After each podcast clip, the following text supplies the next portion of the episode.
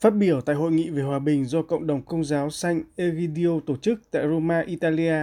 Tổng thống Pháp ông Emmanuel Macron tin rằng cơ hội cho hòa bình tại Ukraine vẫn còn, dù đề cập đến điều này trong các điều kiện hiện nay vẫn còn là quá sớm.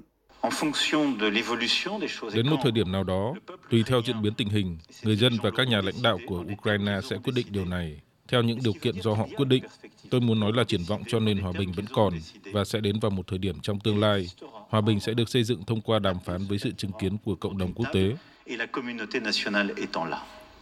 Tổng thống Pháp Emmanuel Macron khẳng định sẽ tiếp tục dành sự ủng hộ về ngoại giao và quân sự cho Ukraine, đồng thời nhấn mạnh việc phải duy trì kênh liên lạc với Nga để tìm cơ hội chấm dứt xung đột.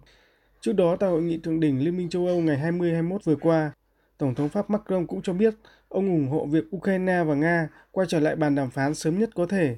Khác với các nhà lãnh đạo phương Tây khác, Tổng thống Pháp Macron chủ trương duy trì liên lạc với Nga và liên tục bày tỏ mong muốn nối lại đối thoại giữa Nga và Ukraine để tìm giải pháp cho hòa bình.